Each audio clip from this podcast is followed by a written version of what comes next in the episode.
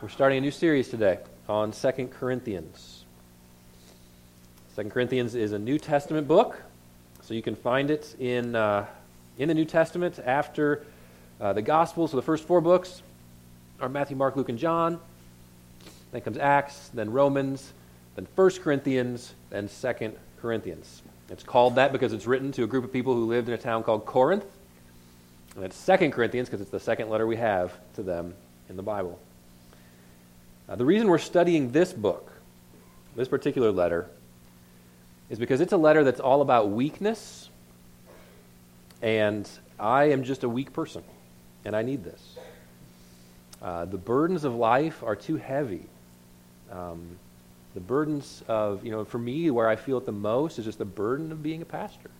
I'm not trying to get you come up after the service, be like, it's okay, dude. I'm just saying, this is tough. It's a hard job.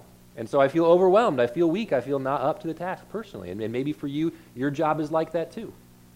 Maybe you've got a job that just weighs you down. And it's really tough. There's a lot of responsibility. And it feels like too much. And you just don't know that you can do it. Or maybe for you, it's a different kind of burden. Maybe you're burdened by money. Just financially, you just having trouble paying the bills. You're not sure if you're going to make it. And that weighs on you. You feel weak financially. Or maybe you feel burdened by grief. You've experienced the loss of a loved one. Or you're fighting a disease and you feel weak and burdened. You can't handle it on your own. Or maybe for you it's relationships. Maybe you're burdened by troubles in your marriage. Or maybe you've got a lot of conflict in the workplace. Or kids that are estranged. And these things, they weigh on you. They're burdens. You feel weak. You can't handle it. I mean, this is who we are. This is, we're a church of weak people with big problems. And that's why we need 2 Corinthians, because 2 Corinthians is the book in the Bible about weakness. And it has help for weak people like us. Now, this book is a letter written by Paul to a church that didn't believe in weakness. So these were guys and gals who thought that life was meant to be one success after another, victory upon victory upon victory. And the Christian life, especially the Christian life, now that we believe in Jesus and we've got his victorious power, the Christian life is one of success after success after success.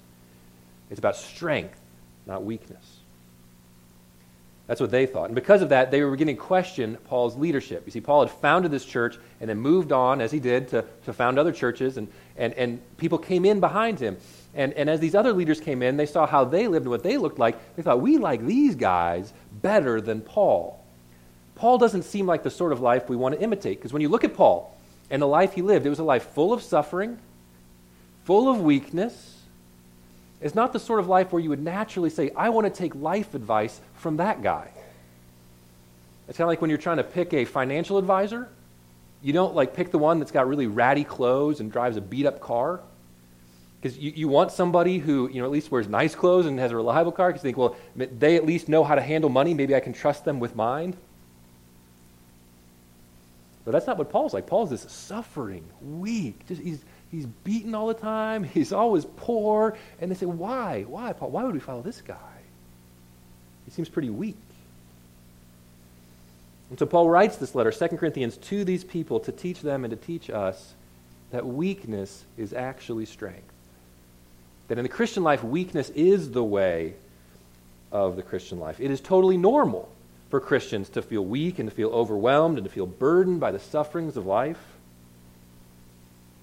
That's what 2 Corinthians is about. But importantly, here's the secret that we all need to know, and we're going to spend some time in this book until we know this. That yes, it is normal for Christians to experience weakness and suffering.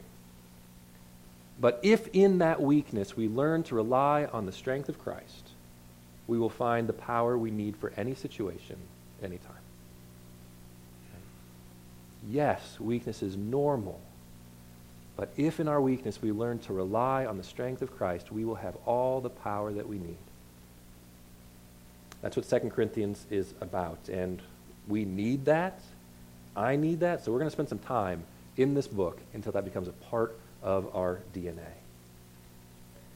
As we start the book today in chapter 1, Paul in this letter dives right in to the main question that we all ask when we begin to experience suffering or talk about suffering.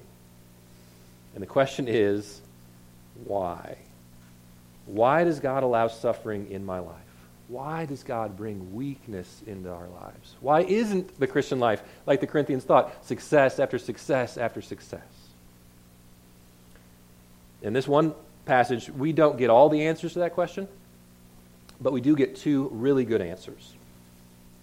And so let's read the passage, and then that's our goal today, to try to give two really good answers to the question, why am I suffering? 2 Corinthians chapter 1, verse 1. Paul, an apostle of Christ Jesus by the will of God, and Timothy our brother, to the church of God that is at Corinth, with all the saints who are in the whole of Achaia, grace to you and peace from God our Father and the Lord Jesus Christ. Blessed be the God and Father of our Lord Jesus Christ, the Father of all mercies and the God of all comfort, who comforts us in all our affliction, so that we may be able to comfort those who are in any affliction with the comfort with which we ourselves are comforted by God.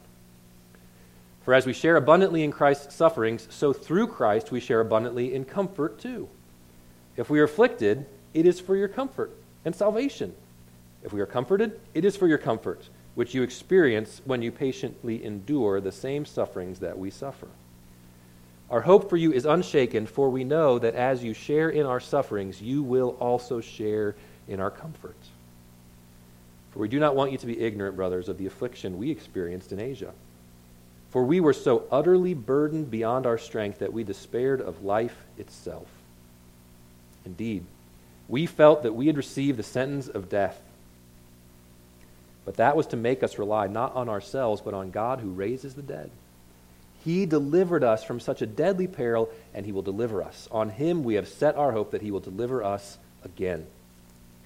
You also must help us by prayer, so that many will give thanks on our behalf for the blessing granted us through the prayers of many. All right. The question today is, why does God allow suffering in my life? And before we even get into that, I want to make it more specific. So I want you to think right now, not about suffering in general, but about your life.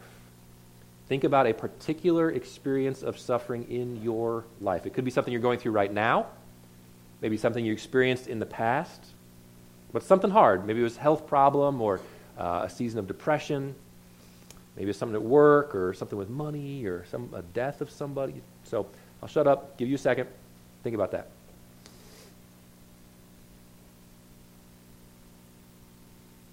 All right, now. I want you to write that in on the first blank in your outline. So I want you to personalize this. So on your note-taking outline, you've got this question, why did God allow blank to happen to me? Okay, you fill that in. You put that personalized. So I want you to be thinking about a particular suffering. And now as we go through, I want to try to help you to answer the question, why? Why that? Why did God allow that? And again, not every answer is in here, but two good answers are. And here's what they are. God allows us to suffer, first, so that we learn how to comfort others. And second, so we learn to rely on God and not ourselves. Let's look at the first one. Why does God allow the suffering to happen to me? So that I can learn how to comfort others. As we look at our passage, there's three parts to this. So the first part in this process is God afflicts us. God afflicts us. I mean, look in verse 4, it says that God comforts us in all our affliction. So we suffer, we have affliction. Where does that affliction come from? This is not the main point of this passage, so I'm not going to spend a lot of time on it. But the reality is that it comes from God. God is in control. The suffering that's in our lives, the affliction that happens to us, God is in control of that. He allows it. He brings it in our lives.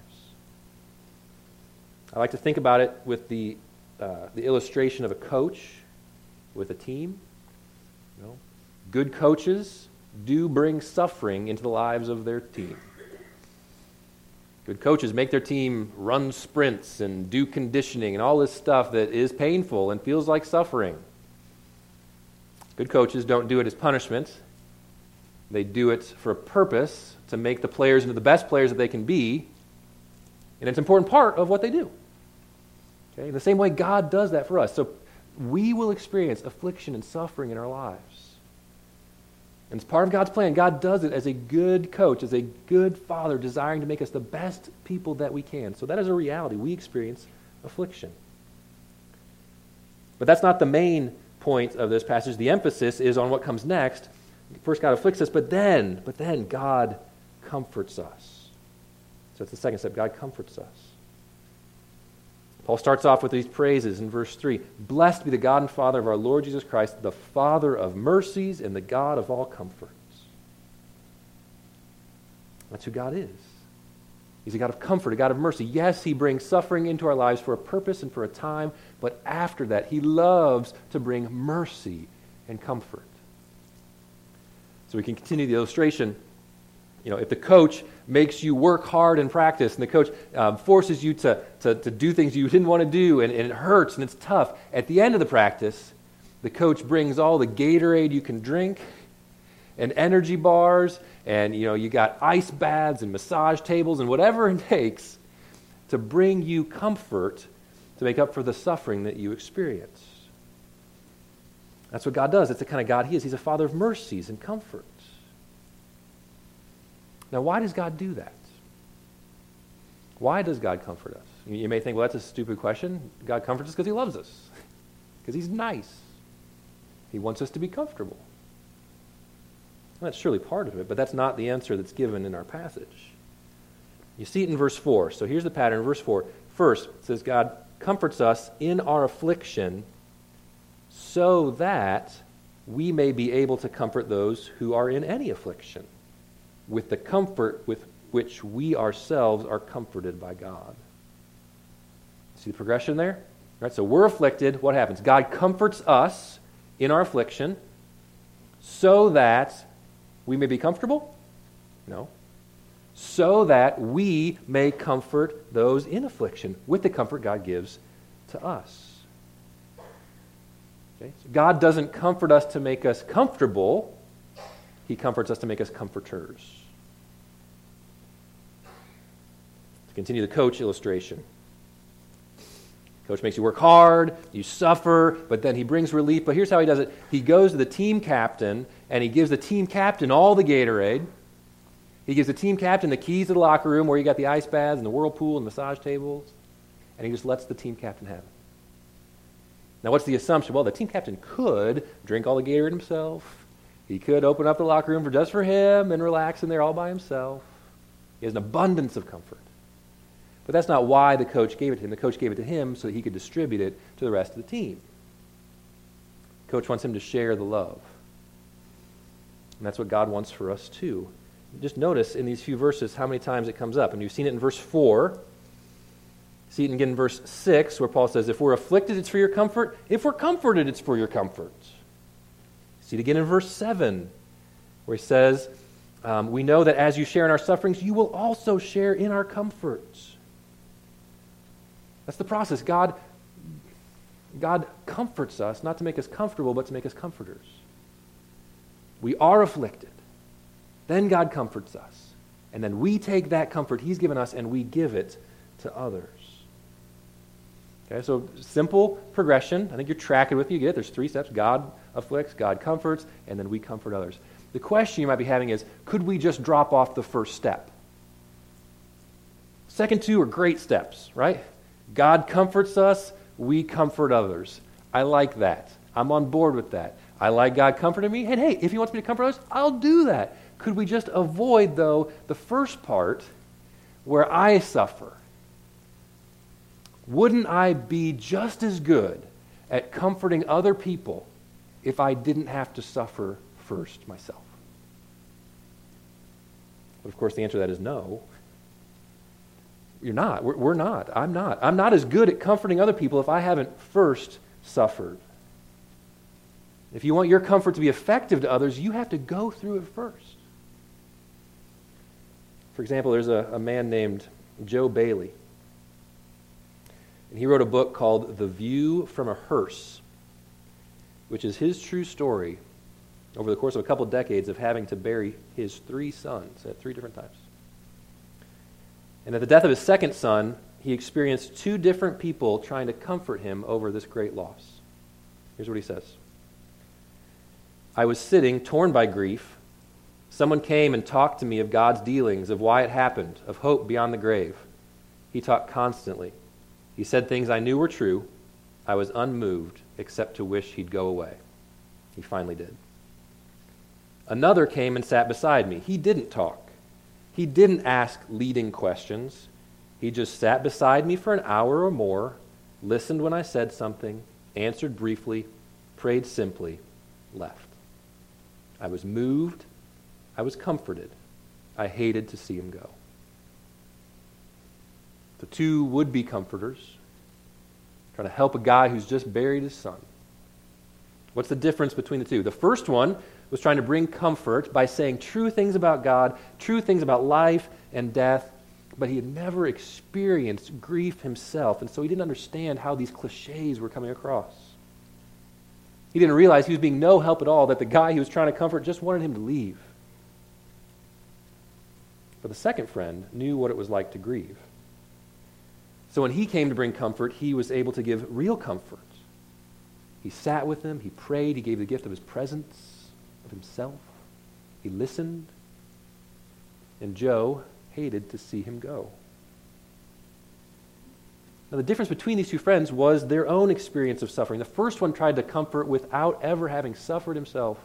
The second one comforted out of the suffering he'd experienced.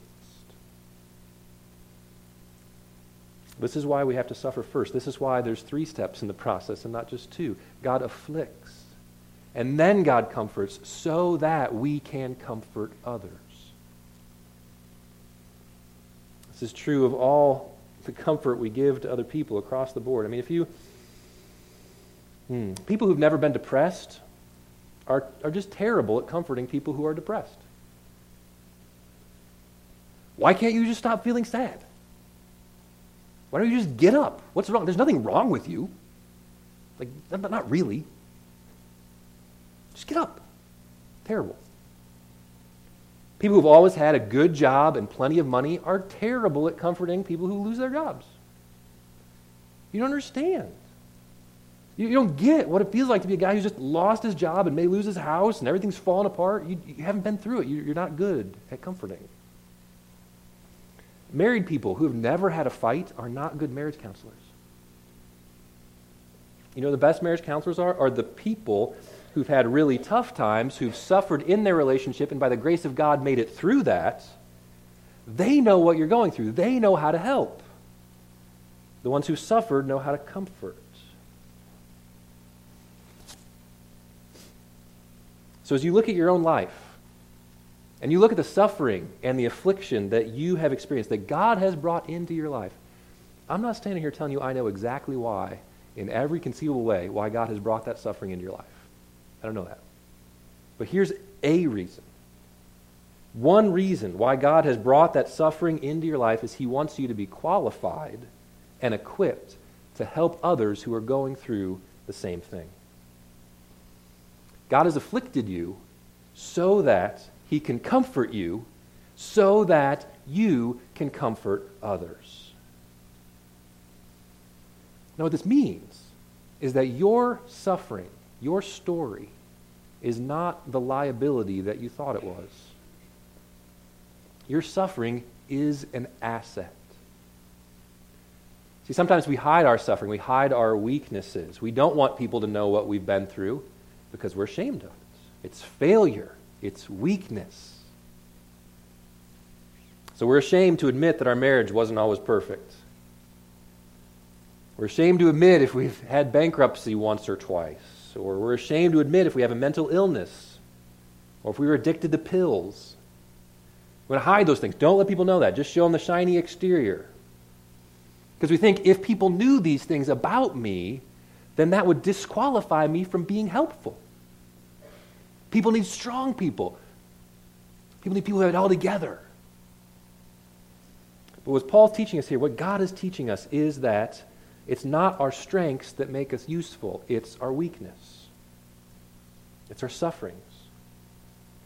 It's only because we've suffered that God can use us to help those who are suffering in God's economy. The weaklings are the heroes. It's the broken people that he uses. So don't hide your suffering. Don't be ashamed of it. Use it. Use it. Look around and see other people are going through the same things that you've been through. If you've experienced the comfort of God, then use that comfort to comfort others.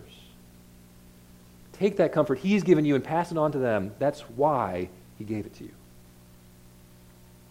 God allowed suffering in your life that he might comfort you to comfort others. That's one reason. But there's another reason, given in verses 8 through 11. Why did God allow this suffering to happen to me? Why this? Why did God allow this? Second reason, so that I could learn to rely on God and not on myself. That's why. It's one reason. So that I could learn to rely on God and not myself. In verse 8, Paul shares some of his story. Not a lot of detail, but powerful. He says, "We do not want you to be ignorant, brothers, of the affliction we experienced in Asia. For we were so utterly burdened beyond our strength that we despaired of life itself. Indeed, we felt that we had received the sentence of death. But that was to make us rely not on ourselves, but on God who raises the dead." We don't get a lot of detail here. People speculate. Well, what was this affliction? I don't know. But what we see is that it was really, really bad. You notice the descriptive phrases that he piles on here. It says, we were utterly burdened, beyond our strength, despaired of life itself, felt we had received a sentence of death. Life's over. What's it mean to receive a sentence of death? He's like, well, that's it. There's no hope. This was really, really bad, whatever it was. So he's experiencing severe suffering. And it's worth pointing out here, and I say this not to condemn anyone, just to enlighten us. It's worth pointing out here that one of the things that we often say to one another, one of these cliches, is not strictly true. We often say, God won't give you more than you can handle. Okay? I know where that's coming from. I get what we're trying to say, but we say this. We say, God won't give you more than you can handle. But the point here in chapter 1 is specifically that God gave Paul more than he could handle. I don't know how else he could express it. He said, we were utterly burdened, beyond our ability. We despaired of life itself. God gave me more than I could handle. Now, why would God do that? Why would God give Paul or you or me more than we can handle? Well, he tells us in verse 9, second half, right?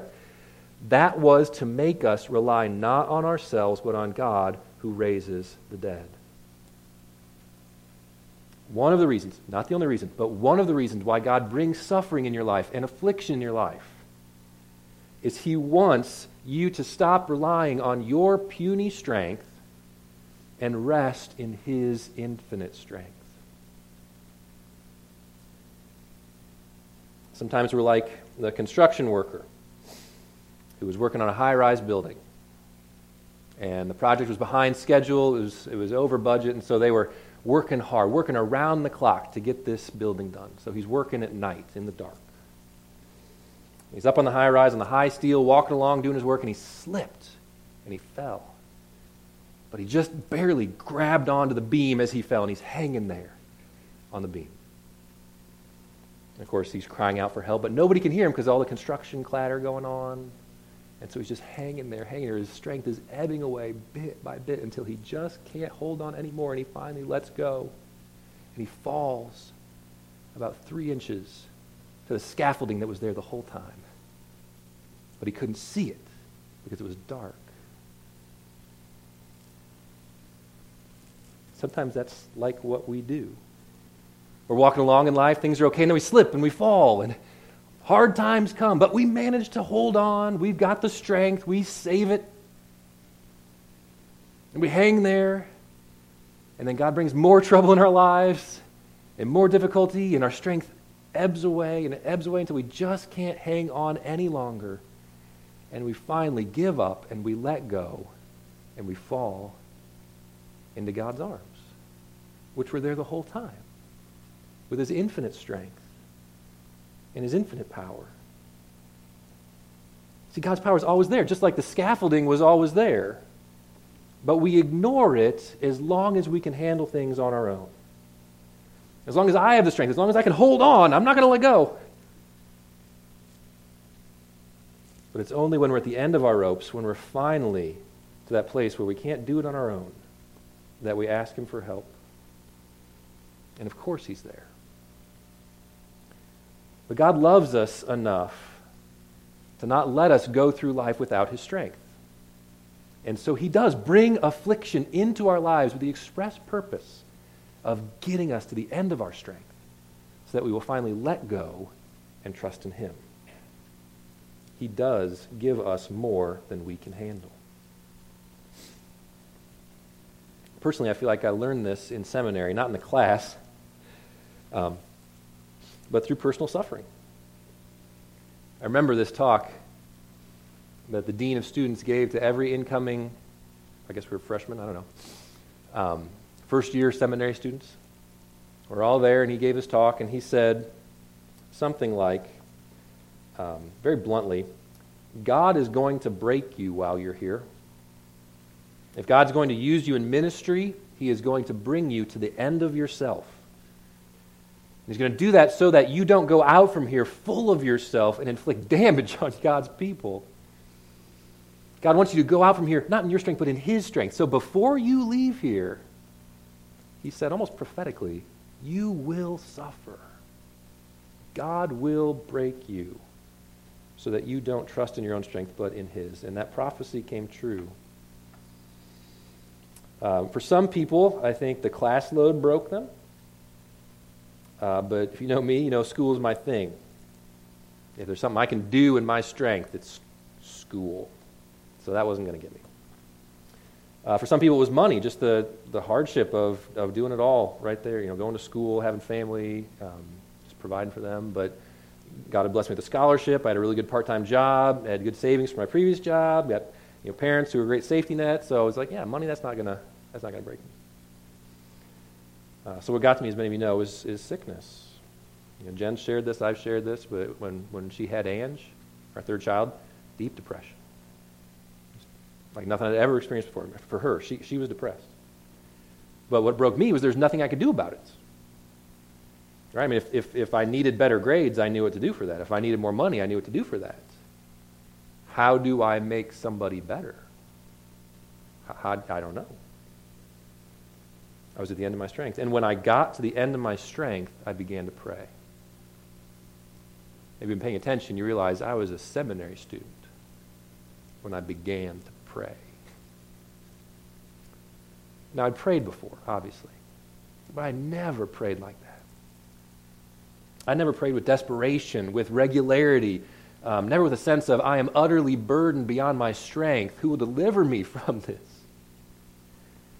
I never prayed with a fervent desperation for the power of the God who raises the dead.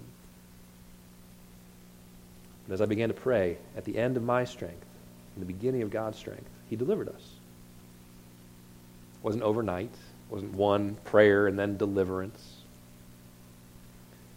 But he delivered us over time, through prayer, through his grace. And he delivered us again and again and again.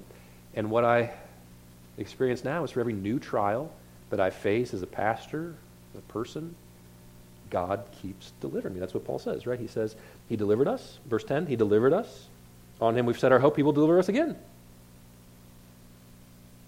His strength is there. He continually delivers us. When we get more than we can handle, it's never more than he can handle.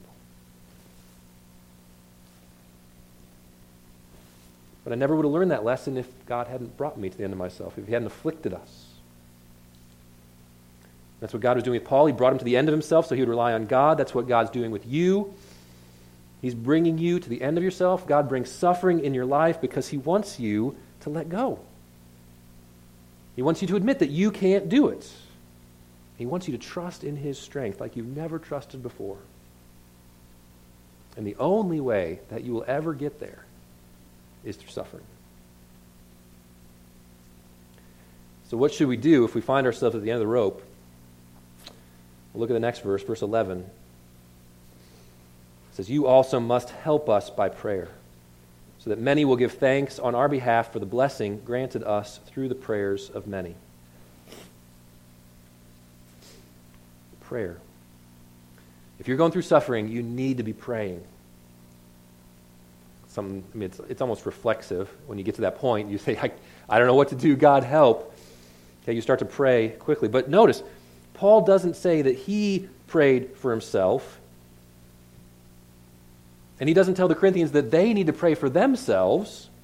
Instead, he says, you need to pray for me. Verse 11, he says, you also must help us by prayer. You must help us. Paul says, I'm so weak. I'm not even praying for you right now. I need you to pray for me. And this is true for all of us. We need the prayers of other people to get us through what we're going through. And this is, again, where our pride rears its ugly head and tries to stop God's work because we don't want to ask for help. All of us want to be the strong ones. We all want to be the ones who help other people. None of us want to be the ones receiving help. And even if we do find ourselves being needy, we like to think, okay, well, I'll pray, but I don't need to ask anybody else to pray for me because then they would know what's going on and that would be embarrassing. But God doesn't want you to suffer alone. He doesn't want you to pray alone. He wants you to have help. He says, pray for me. You must help in prayer. So if you're suffering right now and you know you need God's help, don't settle just for praying on your own. Do pray. Do pray on your own. But don't settle just for you praying. Enlist other people to pray for you. Be bold enough to admit your weakness and say, this is what I'm going through. I can't handle this. Could you pray for me? Get a team of people to pray for you. And I'll say, I'm happy to be part of that team. I am, in a sense, already on your team. I am praying for all of you regularly. That's part of my job. Take it seriously. But some of you, I'm probably not praying for you as well as I could be because I don't really know what you're going through. So if you want one more person on your team, you can tell me and let me know what's going on specifically so I can pray for you in that way. But also, there's plenty of other people who want to be on your team. The elders of the church want to pray for you. Your friends and family want to pray for you. So please, don't hide your weakness. Don't hide your suffering. Express it. Share it. Ask for prayer that we can labor together. So that, as it says in verse 11, that when God answers these prayers, it's not just you rejoicing, but it's all of us. That many will give thanks on your behalf for the blessing granted you through the prayers of many. I've said a couple times, this is not the last word on suffering. This does not explain everything about it. It doesn't give every reason why bad things happen. But it does give two reasons. God has brought suffering into your life. He's brought this affliction into your life to teach you how to comfort other people. So don't hide your suffering. Use it to comfort others. And he has brought suffering into your life to make you rely on God and not on yourself. So start praying and enlist other people to pray for you to see what God will do. Let's pray.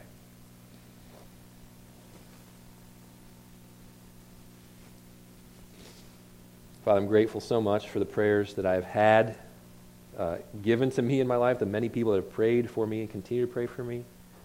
I need that. And I just pray on behalf of all our church that you would be building up more and more these teams of people who pray for one another. May we be honest about our weaknesses.